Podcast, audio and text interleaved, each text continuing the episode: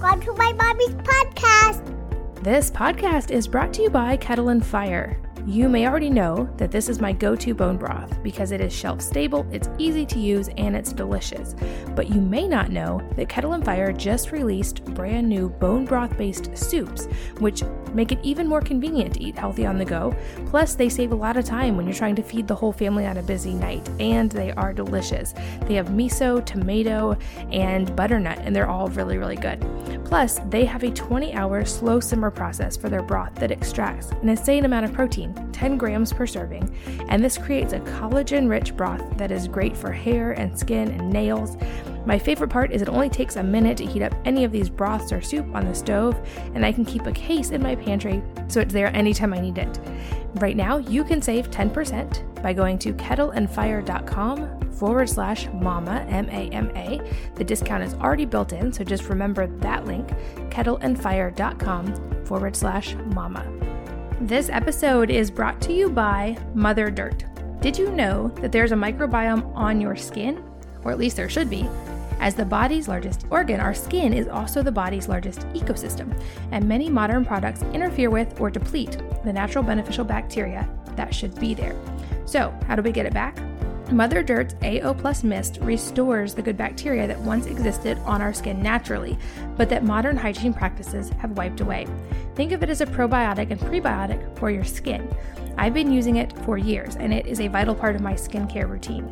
In fact, 60% of Mother Dirt AO Mist users are able to stop using deodorant altogether because the patented AOB consumes the ammonia in sweat, and 60%, 66% of users find that they can take shorter showers and cut out an average of 2.5 products from their routine.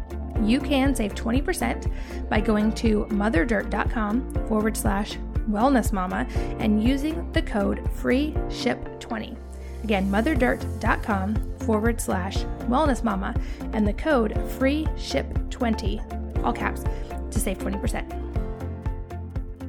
Hello, and welcome to the Wellness Mama podcast. I'm Katie from wellnessmama.com, and this episode is going to answer all of the questions I've been getting from you guys about the keto diet because I am here with Dr. Anthony Gustin, who's a board certified sports physician, a functional medicine practitioner, and an overall food and fitness skeptic like I am.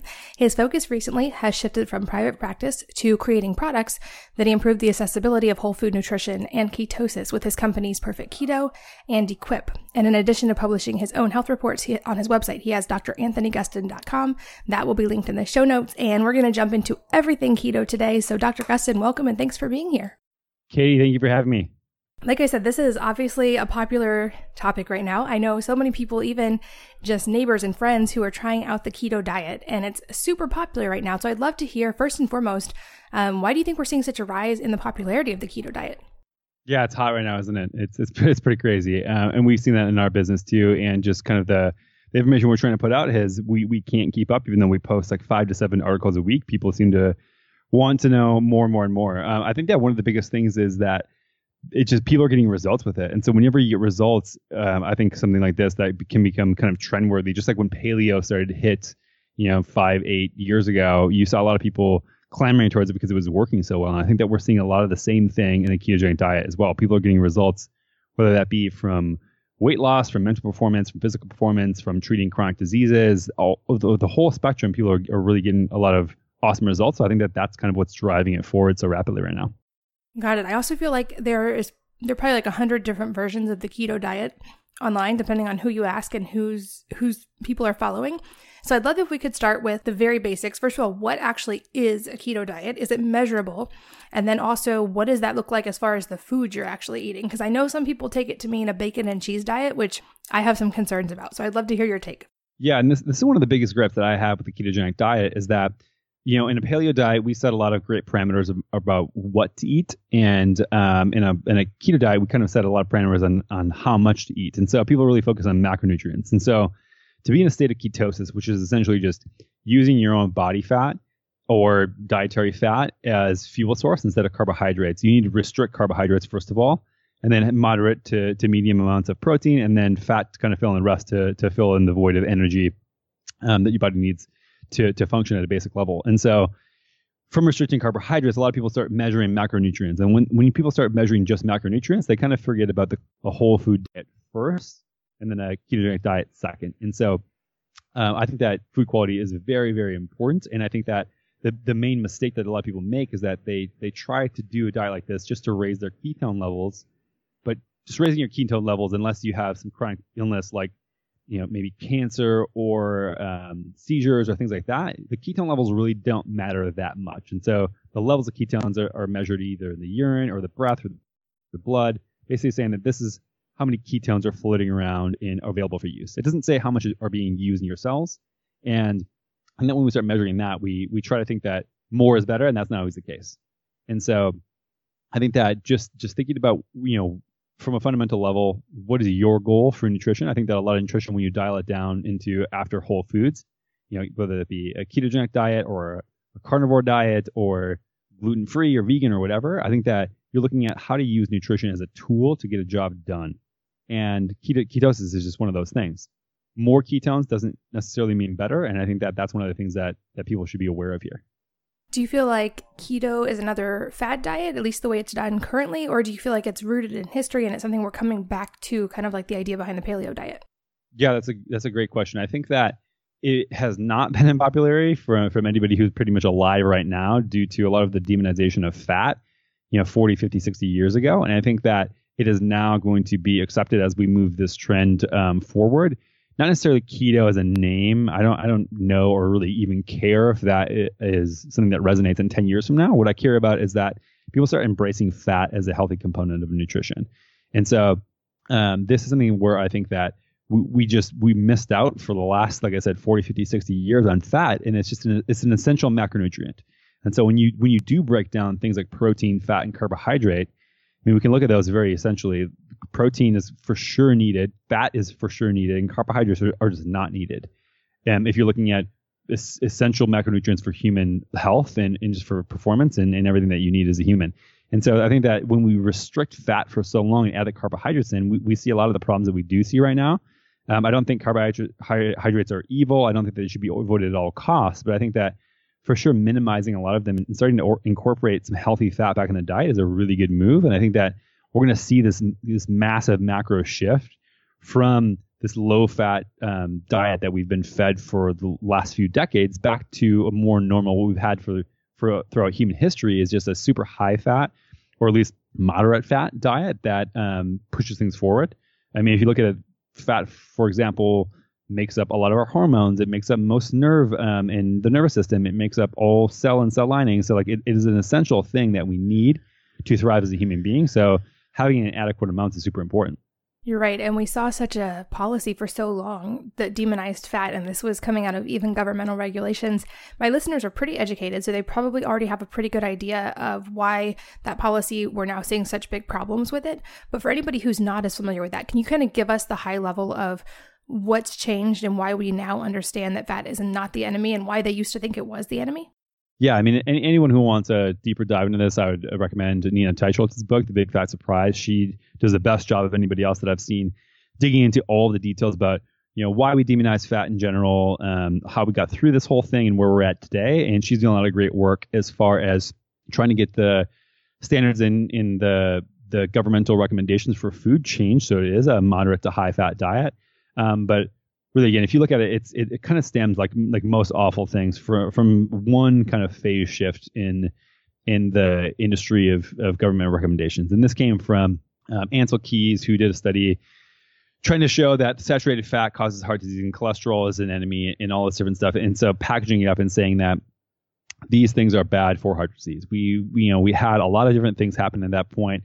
The president had a heart attack. We were trying to answer that really quick we wanted an answer as far as what to eat. There was a lot of changes in the food system. And so we kind of had this perfect storm for recommending a low fat diet. When that happened, a lot of things changed. And so if you look at the data around incidence of diabetes, incidence of heart disease, incidence of obesity, so on and so forth, all that stuff spiked essentially when we went to a low fat recommendation. And Nina does a really great job of explaining, you know, and all the information that she puts out that generally American population does a really, really good job at shifting to what is expected from them from the government. And so we follow recommendations. And so when the government says stop eating fat, eat low fat, stop eating meat, meat causes cancer, we do these things across the board. the the the really bad part here is that these things actually promote a lot a lot of deficiencies in the diet and a lot of problems moving forward. And so what's happened is that we've now gone a bunch of decades with a lot of these health problems looming and a lot of questions as far as how do we really solve this and what is going on with human health. I tend to think that it usually comes back to nutrition. And so a lot of people who are smarter than me who are doing a lot of research in this have shown that limiting fat and increasing carbohydrates is a crux of some of these problems. You know, so we're looking at heart disease, we're looking at inflammation, diabetes, autoimmunity, uh, obesity. A lot of these are tied back to overconsumption of, of simple carbohydrates, not getting enough fat. Obviously, a really inflammatory diet is not great. So again, going back to what I was saying earlier about having real foods is super important. Um, and, and Gary Taubes is another one who does a lot of work in this, and and he kind of as as Nina is a champion for fat, he's he's kind of the the guy who is talking about what is bad with carbohydrate, and so they kind of paint a, a complementary picture to to one another. But yeah, I mean it's it's been a it's a crazy thing, and the the fact that like I said, anyone alive today, you know, just accepts that fat, you know, if you if you're over the age of 20, 25 is unhealthy. You know, meat is unhealthy. And anyone before the, you know, anyone older than 50, 60, 70 or or beyond that, anyone who you know who would have be 100 plus today would think that's insane, and that you know cooking with animal fat and, and eating animal products is just a normal day and a necessity as far as nutrition goes. And so we've come a, a, a long way in in the last 30, 40, 50 years, and, and I think that switching it over and seeing magazines like Time go from demonizing fat to now accepting it and yeah, I mean, it's a, it's a fascinating thing how, how fast things can switch over the course of human history and, and kind of where we're at now, kind of accepting these things as ancestral norms and getting them back into our diet now. Yeah, and some of the weird things that came with it, like when everybody got rid of butter and adopted margarine, which is this chemically created, essentially like plasticized fat that the body has no idea what to do with instead of butter or animal fat for cooking um, or even olive oil. Like there's so many better options. And that was a thing that stuck around for a long time. And I feel like people are now starting to get that there's a problem with it. Um, but you, I feel like, are in a sense out kind of a rare unicorn because you're a board certified physician, but you also understand functional medicine and you also understand nutrition. So just to make sure we're clear from what you're saying as a doctor and as someone who understands nutrition, that fat does not cause cardiovascular disease. Is that your understanding? Right. There's just no evidence that points to that. And usually with people that I've seen, and, and of course, is a very multifactorial thing that one, again, the, the biggest thing that I see is that people, when they eat real food, they normalize a lot of stuff. But, you know, low fat versus high fat, there's not even comparison. People who, who limit fat, you know, you know they've, they've shown this in research that it's just things do not go well for people who limit fat over the long term. And yeah, it is something that that demonizing over the like I don't think that everybody needs to be on a ketogenic diet. I think it's a useful tool, like I was mentioning before, but I think that you know eliminating it entirely from the diet is a really bad move.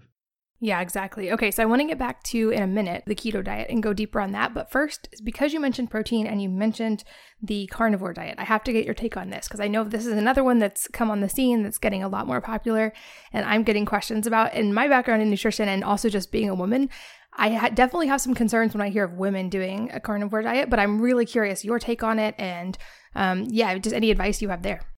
Yeah, I was concerned about it for a while too when I was looking into it, and I saw again, just like with the ketogenic diet, a lot of people were getting results with it. And so when you look at positive anecdotes, overwhelming amount of them saying that keto didn't work for me, paleo didn't work for me, you know, uh, autoimmune diet didn't work for me, but this, the carnivore diet worked for me above all else. And I just saw it cropping up over and over and over again. I was a little skeptical as I, as I tried to be. Um, when it comes to that, when I, I don't like to deny or recommend anything without doing it myself. So I did five and a half weeks of a carnivore diet myself just to see how it was and looked into it and researched it and kind of dug really, really deep into the topic. And I was shocked to find that there wasn't really anything that kind of contra indicated the the need for vegetables or the limit on meat, and I felt pretty incredible when I did my experiment. Now, I don't think that, and I don't want to say that vegetables are should be shunned entirely. I don't think that you know for some people it might make sense, and I think there's a, several reasons why the normal person that that not a great idea. We can dig into that a little bit further if you want, but um, I'm curious actually as far as why you think for women in general, or just what your take is on why it would not be beneficial.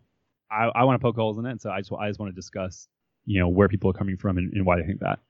Yeah, absolutely. Um, for me, just mainly coming from the I read a lot of research and have really delved into the microbiome lately, and I have concerns whenever any, uh, like you mentioned, there are not there's not a need for carbohydrates necessarily, but there is a need for biodiversity in the gut, and different bacteria in the gut react differently to bacteria and prebiotic fiber that comes in.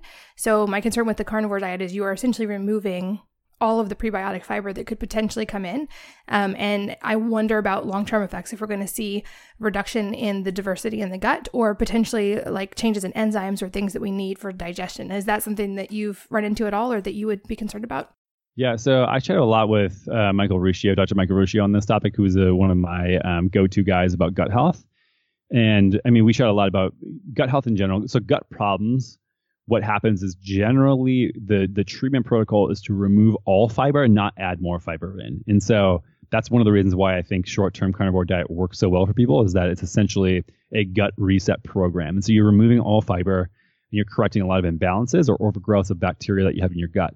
And so I think that a lot of people, yes, we have these ideals that biodiversity in the gut is good and all these different things, but we we really do not know anything about the gut where we're at right now. We're still naming species and we're still in a, in a phase where we just generally don't know that much. We we know some stuff might be good. We don't know in what proportion. We know what for for what population. And so there's something where I think that we we kind of put the cart ahead of the horse, and we we don't really know what we're talking about yet. And this is, you know, Dr. Ruscio is the same way. He knows how to deal with what he sees. He's again the the person that I think has read the most research about this than anything. He just had a book come out that is phenomenal dealing with this stuff, and uh, yeah, yeah, I think that fiber generally, and this might be controversial, but is a little overrated. And I think that you actually can get a lot of stuff from animal parts. So there's things called proteoglycans in cartilage and in skin that your body can actually use as prebiotic and uh, probiotic fibers. And so that's something too that, that can be incorporated into the to, to see what the microbiome how it handles it. I've I've just seen so many reports people long term, two, three, five, ten years on this type of diet clear up digestive problems, clear up any kind of gut problems, and actually thrive on this long term.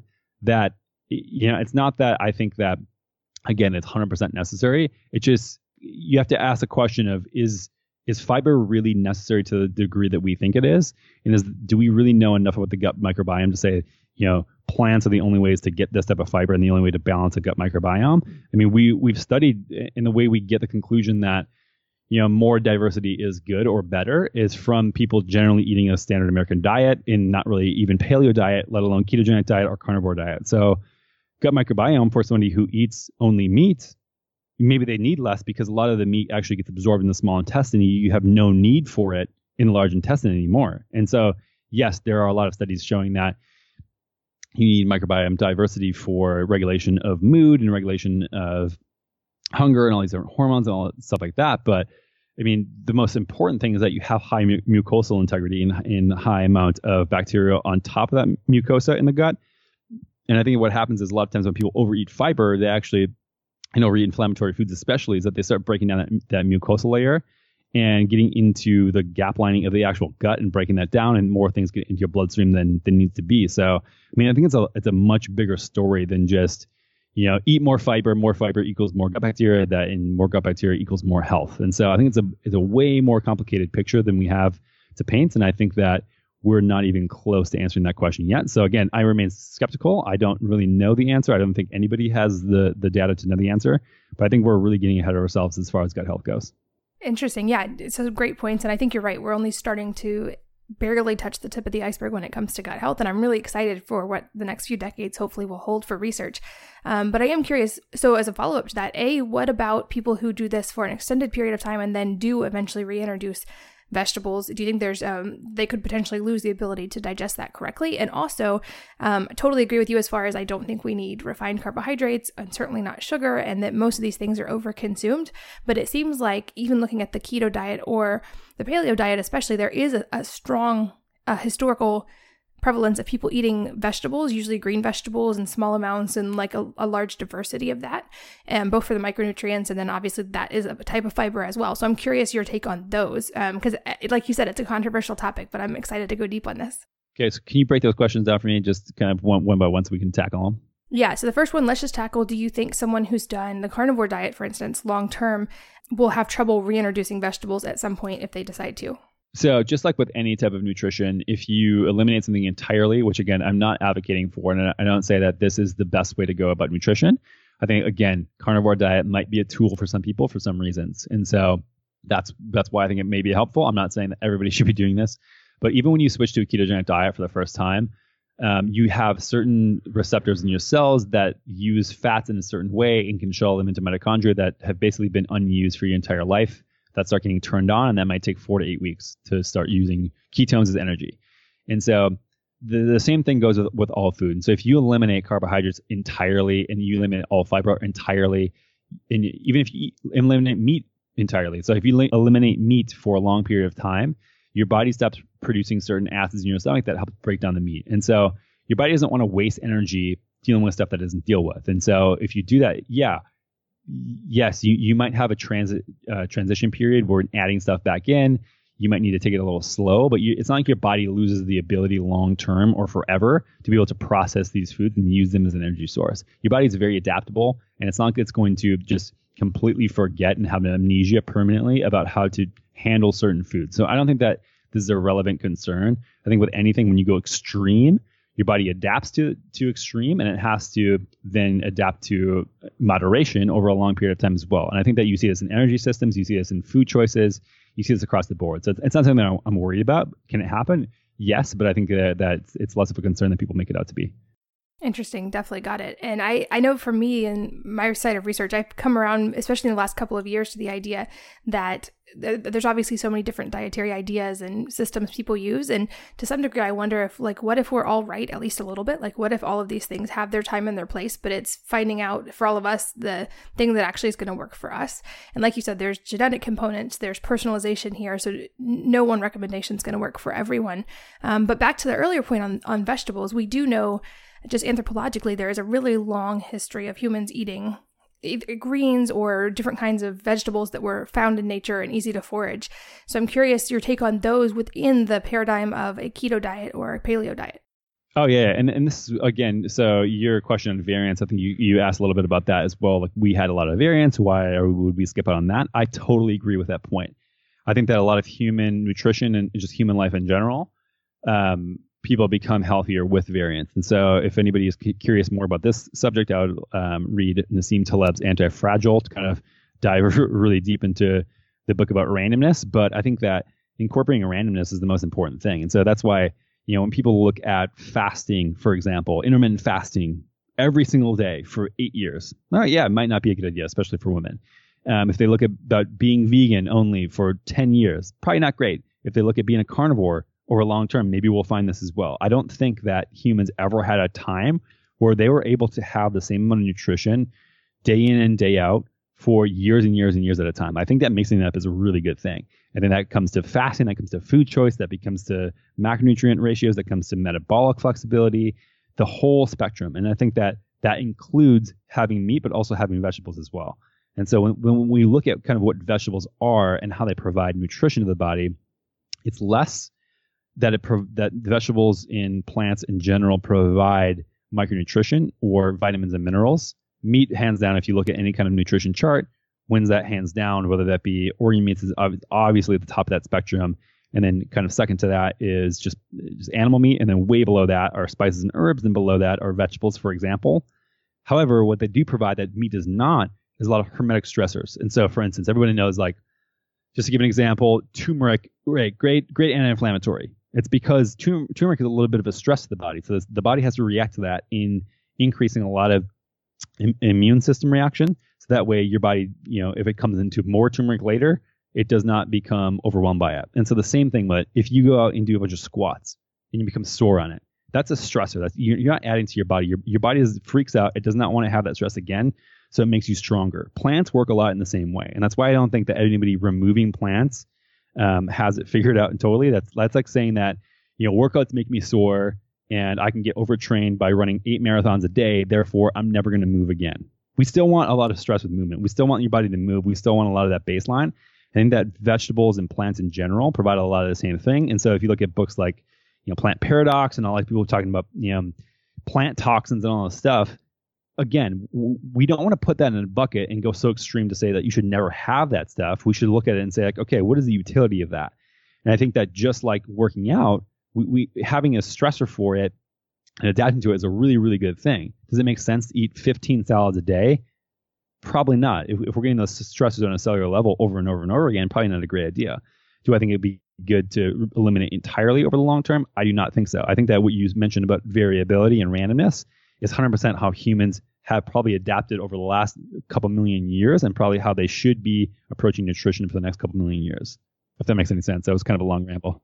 That's such a good explanation and I think I think you're so right. To me what both history and current scientific data really back up is the idea that we do need like you said, a ton of variation and different stressors at different times. And if you want to look at just history alone, people didn't always have the ability to eat all the time. So sometimes they had to fast by default. They certainly weren't eating strawberries in the middle of winter.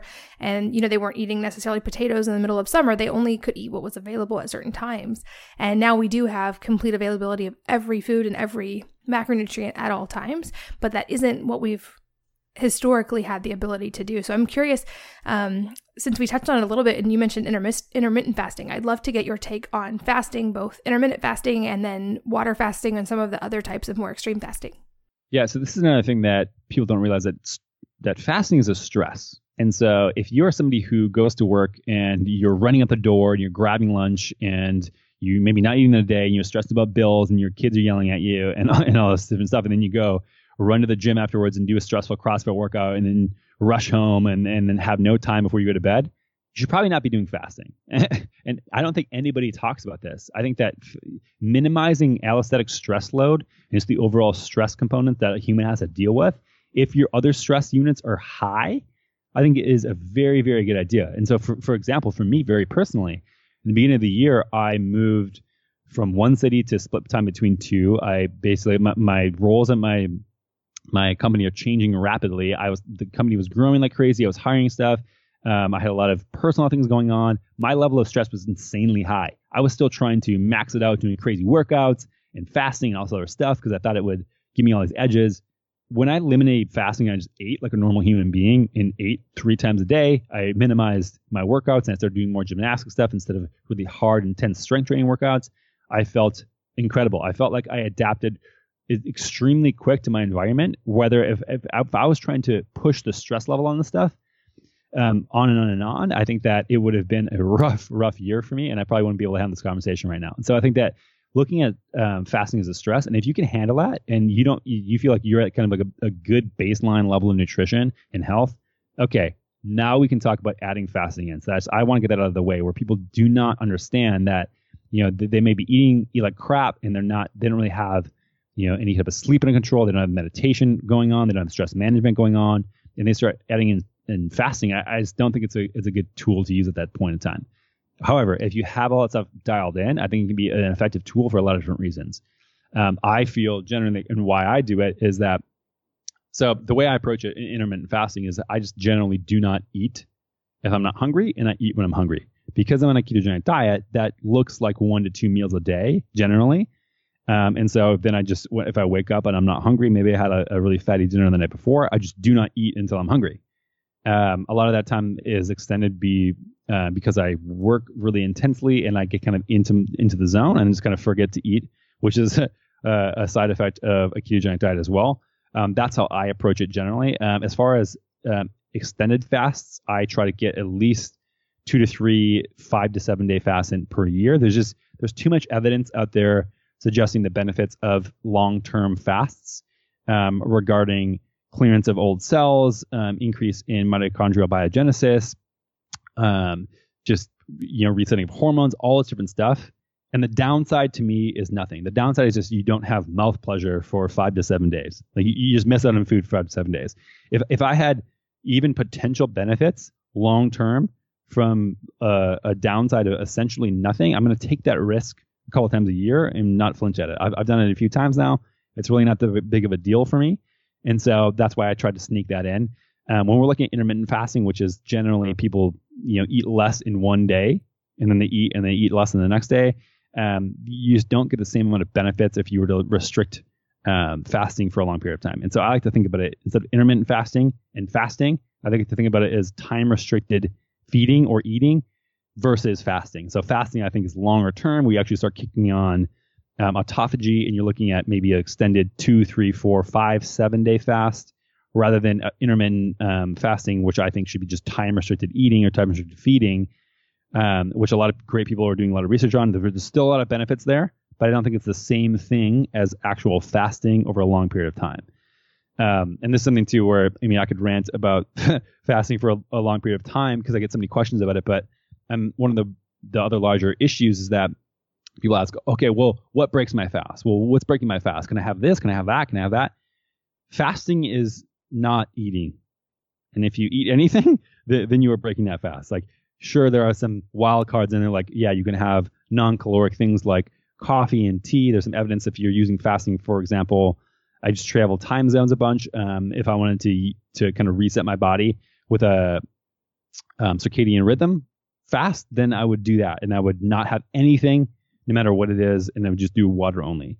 But as far as breaking a fast with coffee or tea or anything non-caloric, not a big deal. If you're going to use exogenous ketones, again, I think not a big deal because if you're already in a fast, you're going to be using that as an energy source either anyway, and it's a bioidentical source as what you're going to be getting from your fat cells. Um, and so I don't think that's an issue, but pretty much anything else. Okay, if you're over like 30 to 50 calories in an hour in a day, then I don't think that that's fasting. And and that's something where I think people are getting really confused because they see you know, bulletproof coffee over here, ketogenic this or that, and fat still increases insulin. Fat is all is a macronutrient, and your body has to metabolize it, and it shifts a lot of different hunger signals on and off. And so I think that if you're having a big fat bomb and having a fat coffee and all this stuff, that that is just not fasting. And so I think that if it's a non-caloric thing or exogenous ketones, you can bucket it over in one side and say like, okay, continue your fast. On the other side, I would say that just just don't eat or consume anything else besides uh, water or again non-caloric beverages. So maybe I kind of took that off, off, off tangent, but that's kind of my my ten thousand foot view on fasting. Yeah, I'm right there with you. My husband and I do um, a five or seven day fast pretty much every quarter. Just like you said, the research is so strong and undeniable. Plus, people have done this historically. Every major religion has fasting in some way, and people just couldn't eat sometimes. Um, and it, it's really fascinating what the research is showing. And like you said, there's very little downside unless you have obviously a medical condition that would prevent it or talk to your doctor. Pregnant women should not fast. The logical things like that. Um, what about fasting mimicking diets? Because these have come on the scene. I know Dr. Valter Longo talks about this, and he's incredibly smart. I have a lot of respect for his work, um, but I also have doubts about the if fasting mimicking diets are actually as effective as fasting. Just because I'm with you, and if I'm fasting, it's water. Um, if I'm time restricted eating, I might drink black coffee once in a while, but if I'm pure fasting, it's just water for me. So I'm curious, have you run into any research on fasting mimicking diets and how those work? Well, the whole reason uh, Valter is doing that stuff is to increase maintenance in, in compliance with fasting in general. And I think that the biggest thing you can do to increase compliance with fasting is to get somebody in a ketogenic state before they start fasting. I've done fasts before where I went from eating even moderate to low carbohydrates into fasting, and it was miserable. Like I'm talking like I was rolling around on the floor, crying, close close to it at least, um, after a day or two. However, when I am in deep ketosis and I'm in that for like a, probably roughly a week beforehand, uh, it's it's really not that big of a deal because your body's so used to using your own body fat for fuel. And so I think that just looking at that and saying, okay, why are we doing fasting mimicking diets in the first place? Okay, if it's to increase compliance, what are there any other ways to get there? And I think that using a ketogenic diet is a really, really good tool to do that. And so then I think that you look at it again, uh, other side of the coin, like, well, why are we doing a, a fast mimic diet? Um, th- there's no research that says eating a little bit of food is better than eating no food when it comes to fasting. Like we, we have no evidence that says that. Um, I would, I also am not a huge fan of his macronutrient ratio and in general his composition of his Nulong or, or whatever it's called, his, his trademark or patented formula of bars and stuff like that. It's just again not real food. So if, if you're going to eat 500 to 700 calories of, of, food, which is the fasting mimicking diet, okay, take take a step back. What people don't that might not know what it is is just you know eating only 500 to 700 calories of food. And he has a very special ratio that he's put out as far as micronutrients. He sells products based upon what he thinks that ratio is. And I just I've worked people who have done kind of modified fast before. I've done modified fast before and I would not recommend that because it's not really a ketogenic ratio. Again, going into a fast without being in ketosis is miserable. So why would you go through a fast not being in ketosis? It doesn't make sense to me. Um, and I think that if you're going to do a modified fast at all, I think it would be a protein sparing uh, modifying fast where you're basically only eating lean protein and only getting that as a macronutrient um, as to save a lot of lean body mass. Um, just anecdotally, again, this is n equals one, so I don't want people to think that this is a hard and fast rule, but for me, I've tried fasting and I've done the experiments on myself where I've done a water fast and I've done uh, kind of a protein sparing modified fast and I've done a modified fast where I eat kind of whatever I want and you know eat like small salad, small avocado, etc. 500 700 calories a day. Um, on the water fast and the protein sparing modified fast, my lean mass, my lean body mass went stayed the same or either went up after a fast. And again, you can ask the question like, why is that the case? You didn't eat any food. Well, your body again is it's a stress to your body. So your body says, okay, we had to start eating our own protein, whereas eating our own lean lean body mass. We do not want to do that ever again. So let's make that more resilient. And then so you when you start, you kind of at a protein um, negative balance. And so when your body eats protein, you start moving your body in certain ways. You send certain um, hormones to to build up more muscle mass. When I was eating kind of a general um, modified fast where I, where I wasn't doing high protein, I was just doing kind of whatever, almost close to what um, Valter had showed. Um, I had actually a significant loss in lean body mass, and so that's something that me personally, I do. I wanted to preserve my lean body mass as much as humanly possible, and I have a lot of thoughts on on the concept of the macronutrient ratios and the timing and all that. And so I I would say try if you're hesitant on trying a fast because you, you may think that your compliance would be low. I would do two things. First, I would start with just trying a protein sparing modified fast. So eating the same, you know, five to 700 calories of just protein only for a couple of days. So you do. If you've done a ketogenic diet before, you want to do that. I would say switch into that and then try doing a water fast for one or two days. There's one of these things where it's very reversible. So if you want to eat and you're hungry, and you, you feel like crap, then just do it. And so you can end it at any time. And so there's very low risk of, you know, it's not like one day you're gonna be walking around feeling great, and then the next second because you're fasting, you're gonna drop to the floor. You're gonna have a transition period, and you're gonna you, your body's gonna realize, okay, this is not working for me, and let's switch it over. Um, and so yeah, I think I think that he's he has a lot of good research, but I think that you know if his research were controlled against a ketogenic diet first, and then a, and a water fast or a protein sparing modified fast, that we might see some either same or better results. But again, that's just a hypothesis from my end.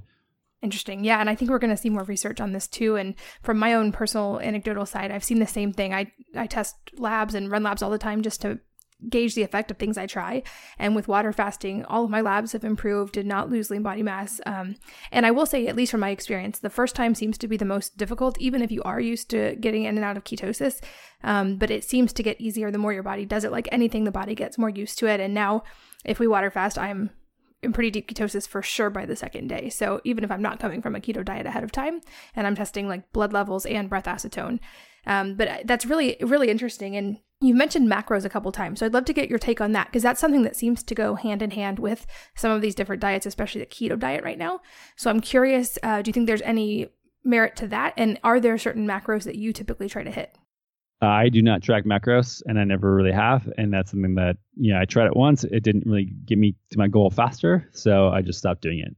I think that with a ketogenic diet, people tend to undereat protein. I think this is one of the biggest things that is kind of a misconception about a ketogenic diet is that it should be very low in carbohydrate, low in protein, and very high in fat. And I just don't think that's the case. You're just taking a lot of nutrient dense food away from your plate if you're doing that. And I think that you have a lot of problems. I think a lot of times women, when they have problems with the ketogenic diet, especially, they have plateaus, they have weight gain, they have hair loss, they have um, thyroid problems. I think is from one under eating and two under eating protein.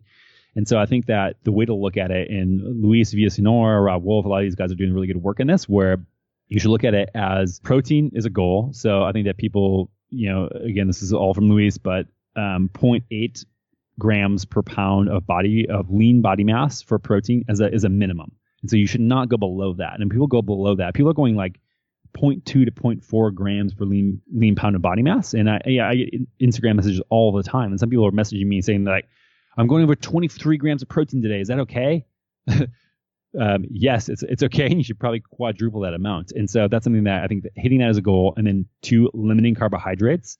And so as long as you just don't eat carbohydrates, I mean, if you don't know carbohydrate containing food, then just track your food for a while, and you can see, you know, maybe you're not used to it. Um, and you know you realize an apple or an avocado or whatever is more in carbs than you you realize. So just track them for a while to see, and then after that, adding in fat as to whenever you're full. Essentially, I think that that's just a really basic way to do a ketogenic diet that I think people um, get it. They overcomplicate it, and when it becomes a trend and becomes super, like you said, maybe compartmentalized, people get into certain specifics about, oh, I'm following this macronutrient calculator instead of that one, and I need to hit specifically 67 grams of protein today. And if I go over by three, then it's a bad thing. Like I think that people confuse it way too much. And I think that again, 100%, the thing that people should be focusing on is eating real food first and nothing else. Once I get that nailed, sure, if you want to start digging into macronutrients, that's fine.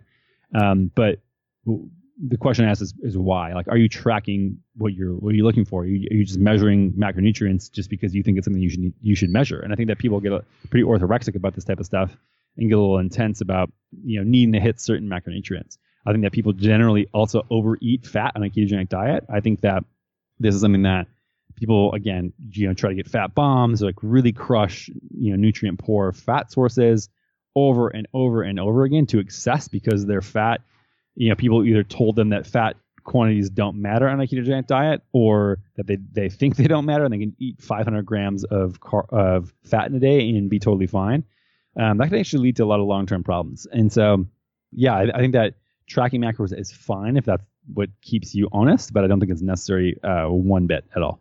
Got it. This podcast is brought to you by Kettle and Fire. You may already know that this is my go to bone broth because it is shelf stable, it's easy to use, and it's delicious. But you may not know that Kettle and Fire just released brand new bone broth based soups, which make it even more convenient to eat healthy on the go. Plus, they save a lot of time when you're trying to feed the whole family on a busy night, and they are delicious. They have miso, tomato, and butternut, and they're all really, really good. Plus, they have a 20 hour slow simmer process for their broth that extracts an insane amount of protein 10 grams per serving, and this creates a collagen rich broth that is great for hair and skin and nails. My favorite part is it only takes a minute to heat up any of these broths or soup on the stove, and I can keep a case in my pantry so it's there anytime I need it. Right now, you can save 10% by going to kettleandfire.com forward slash mama, M A M A. The discount is already built in, so just remember that link, kettleandfire.com forward slash mama. This episode is brought to you by Mother Dirt. Did you know that there's a microbiome on your skin? Or at least there should be. As the body's largest organ, our skin is also the body's largest ecosystem, and many modern products interfere with or deplete the natural beneficial bacteria that should be there. So, how do we get it back? Mother Dirt's AO Plus Mist restores the good bacteria that once existed on our skin naturally, but that modern hygiene practices have wiped away. Think of it as a probiotic and prebiotic for your skin. I've been using it for years, and it is a vital part of my skincare routine. In fact, 60% of Mother Dirt AO Mist users are able to stop using deodorant altogether because the patented AOB consumes the ammonia in sweat, and 60%, 66% of users find that they can take shorter showers and cut out an average of 2.5 products from their routine. You can save 20% by going to motherdirt.com forward slash wellness mama and using the code free ship 20 again motherdirt.com forward slash wellness mama and the code free ship 20 all caps to save 20% um, what about are there any specific considerations that you give for women, specifically with keto? Because I get that question quite a bit. And it seems that a certain segment of women, at least, do run into a point, you mentioned it a little bit, where they don't feel good on a keto diet. So are there special considerations for women, um, especially hormonal considerations, when it comes to a keto diet? Yeah, certainly. I think that the two things come from um, what I said before, which are not eating enough and not eating enough protein. And so I think what happens a lot of times with the ketogenic diet is that it's it's so satiating that a lot of people undereat vastly when they switch to it. And so somebody will go from eating 2,500 calories a day to 1,300 calories a day, and then they'll switch their protein from 150 grams a day to 30 grams a day. That is not good for for anyone's metabolism, uh, let alone a woman's metabolism. So I think that actually under eating protein and under eating the amount of food total are two huge missteps that usually when when when women shore that up, um, I haven't seen any kind of long term effects on the ketogenic diet. Um, you know, it depends too what the other um, loads of stress look like in, in one's life. And so, again, it, it comes back to stress. And so, if, if no one, if let's say it's a woman who super stressed out. Um, she again does something like trains really, really hard and does CrossFit and this type of stuff, but then switches to a ketogenic diet and then under eats and then under eats protein. That is a is a recipe for disaster. And I think that looking at switching diets is also a stress as well on your body. So if you switch from eating high carb to low carb, your body's going to figure out a lot about how it should be working now. And so that's a huge stress and huge demand in your body. And so again, I would not recommend this to people who have a huge amount of stress at home or they're doing really crazy workouts pull things back a little bit and get a baseline and then start kind of transitioning slowly. I think that's the best way to go forward with it. Yeah, and I love that you keep bringing up stress because I think that's the easy to ignore but super important part of health that doesn't get talked about enough. And I say that as a recovering perfectionist and super type A, that uh, for so long I was just like, oh, I'll just push through. I can work harder. I can do better. And at least for me, that was a big key in figuring out my own health problems. Was I had to learn how to sleep and I learned had to learn how to address stress. Um, because even though mentally I was great, I could push through and be fine. My body wasn't feeling that. And I think for women especially there there are just t- typically a lot of stresses especially for moms that we deal with on a daily basis so i love that you kept bringing that up first and foremost of like don't give your body one more stressor if it's already really really stressed um, and also to the pregnancy and breastfeeding side obviously those are not times when any doctor would typically recommend that a woman be on a keto diet or certainly not a carnivore diet or anything like that.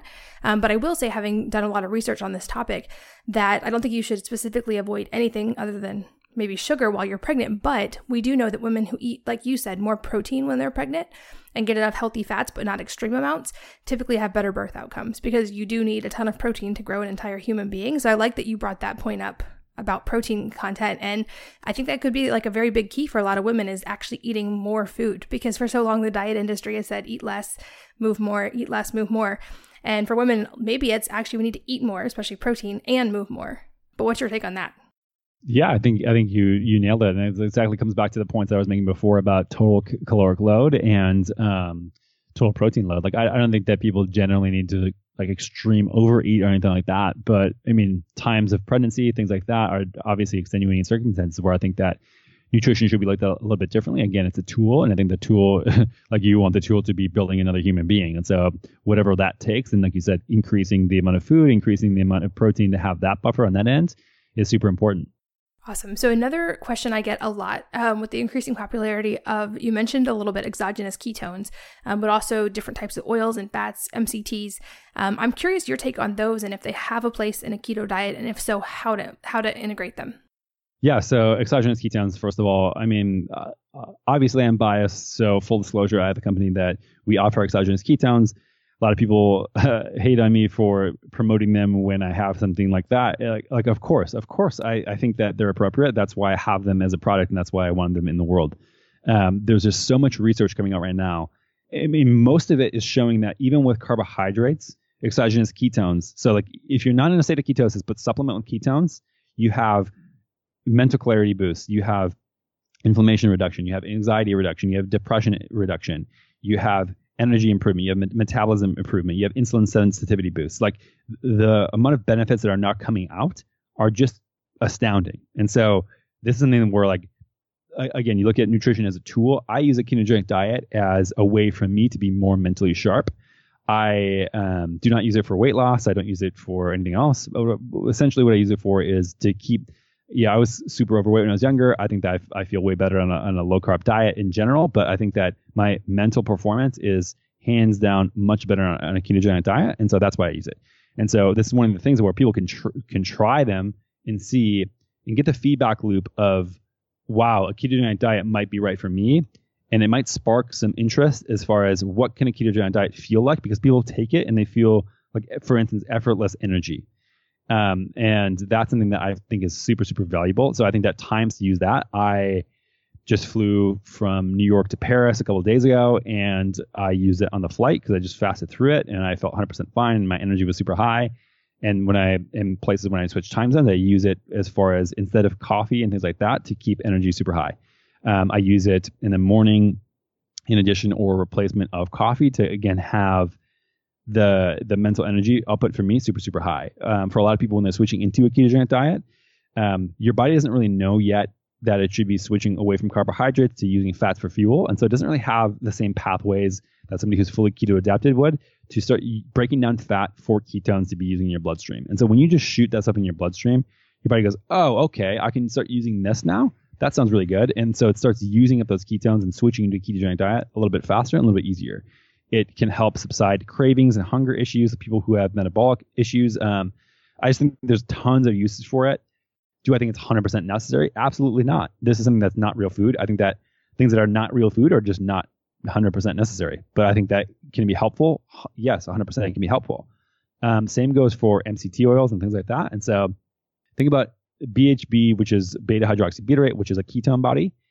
That's what you get from exogenous ketones. MCT oil, which is medium chain triglycerides, are essentially the, the precursors to beta hydroxybutyrate or to ketones. And so think about it if you look at it on a graph, that exogenous ketones basically provide you with immediate and intense energy, huge spike.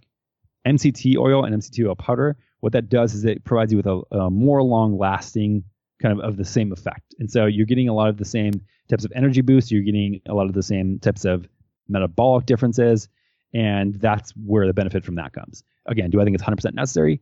Nope. I think that real food, hands down, is what is necessary and 100% required. I think that these are things, again, look at what they say on the package. They're, they are a supplement. They should be supplementing a real food, whole food diet and not replacing anything. I, I don't think they should be replacing anything. I don't think that they are 100% necessary, but I think they are extremely helpful and extremely additive. And so again, when we're talking about you know the fasting mimicking diet and what that does, it helps with compliance. I think that these products also drastically help with compliance of, of shifting somebody from a carbohydrate rich diet into a ketogenic state. And so I think that switching that over and maintaining energy status and feeling really, really great, they can be very, very helpful in that regard. Got it. That was a great synopsis. And a question I love to ask as we get close to wrapping up you've already mentioned several books and I've added them to my reading list, but I love to ask if there's a book that has had a really big impact on you personally or that you like to recommend. Ooh, wow. I think that that's a tough question to answer because I think that a book like I mean, I don't know if you've heard the quote, quote like you never read this the same book twice. I think that they're so so personal and timing is really so relevant. I think that if I had never read Four Hour Work Week by Tim Ferriss when I first moved to San Francisco six years ago, I would have not been doing what I'm doing now. So I think as far as sheer influence, um, that is that is one of the main ones um, for me. I think that recently, I think in the last couple of years, just as far as thinking about uh, my place in life, uh, 12, 12 Rules for Life by Jordan B. Peterson is is probably high up there as, as, as a close second. That is a good one. And lastly, if there's a piece of advice that you could give uh, to, to a lot of people, especially to everyone listening. I know we've talked about a lot of topics, um, but I'm curious if there's advice that you could impart. What would it be and why? Yeah, I mean, if it isn't clear already, I would say eat food that spoils, eat real food, eat stuff that grows locally and is in season. And I think that as long as you nail that, you're nailing a lot in life.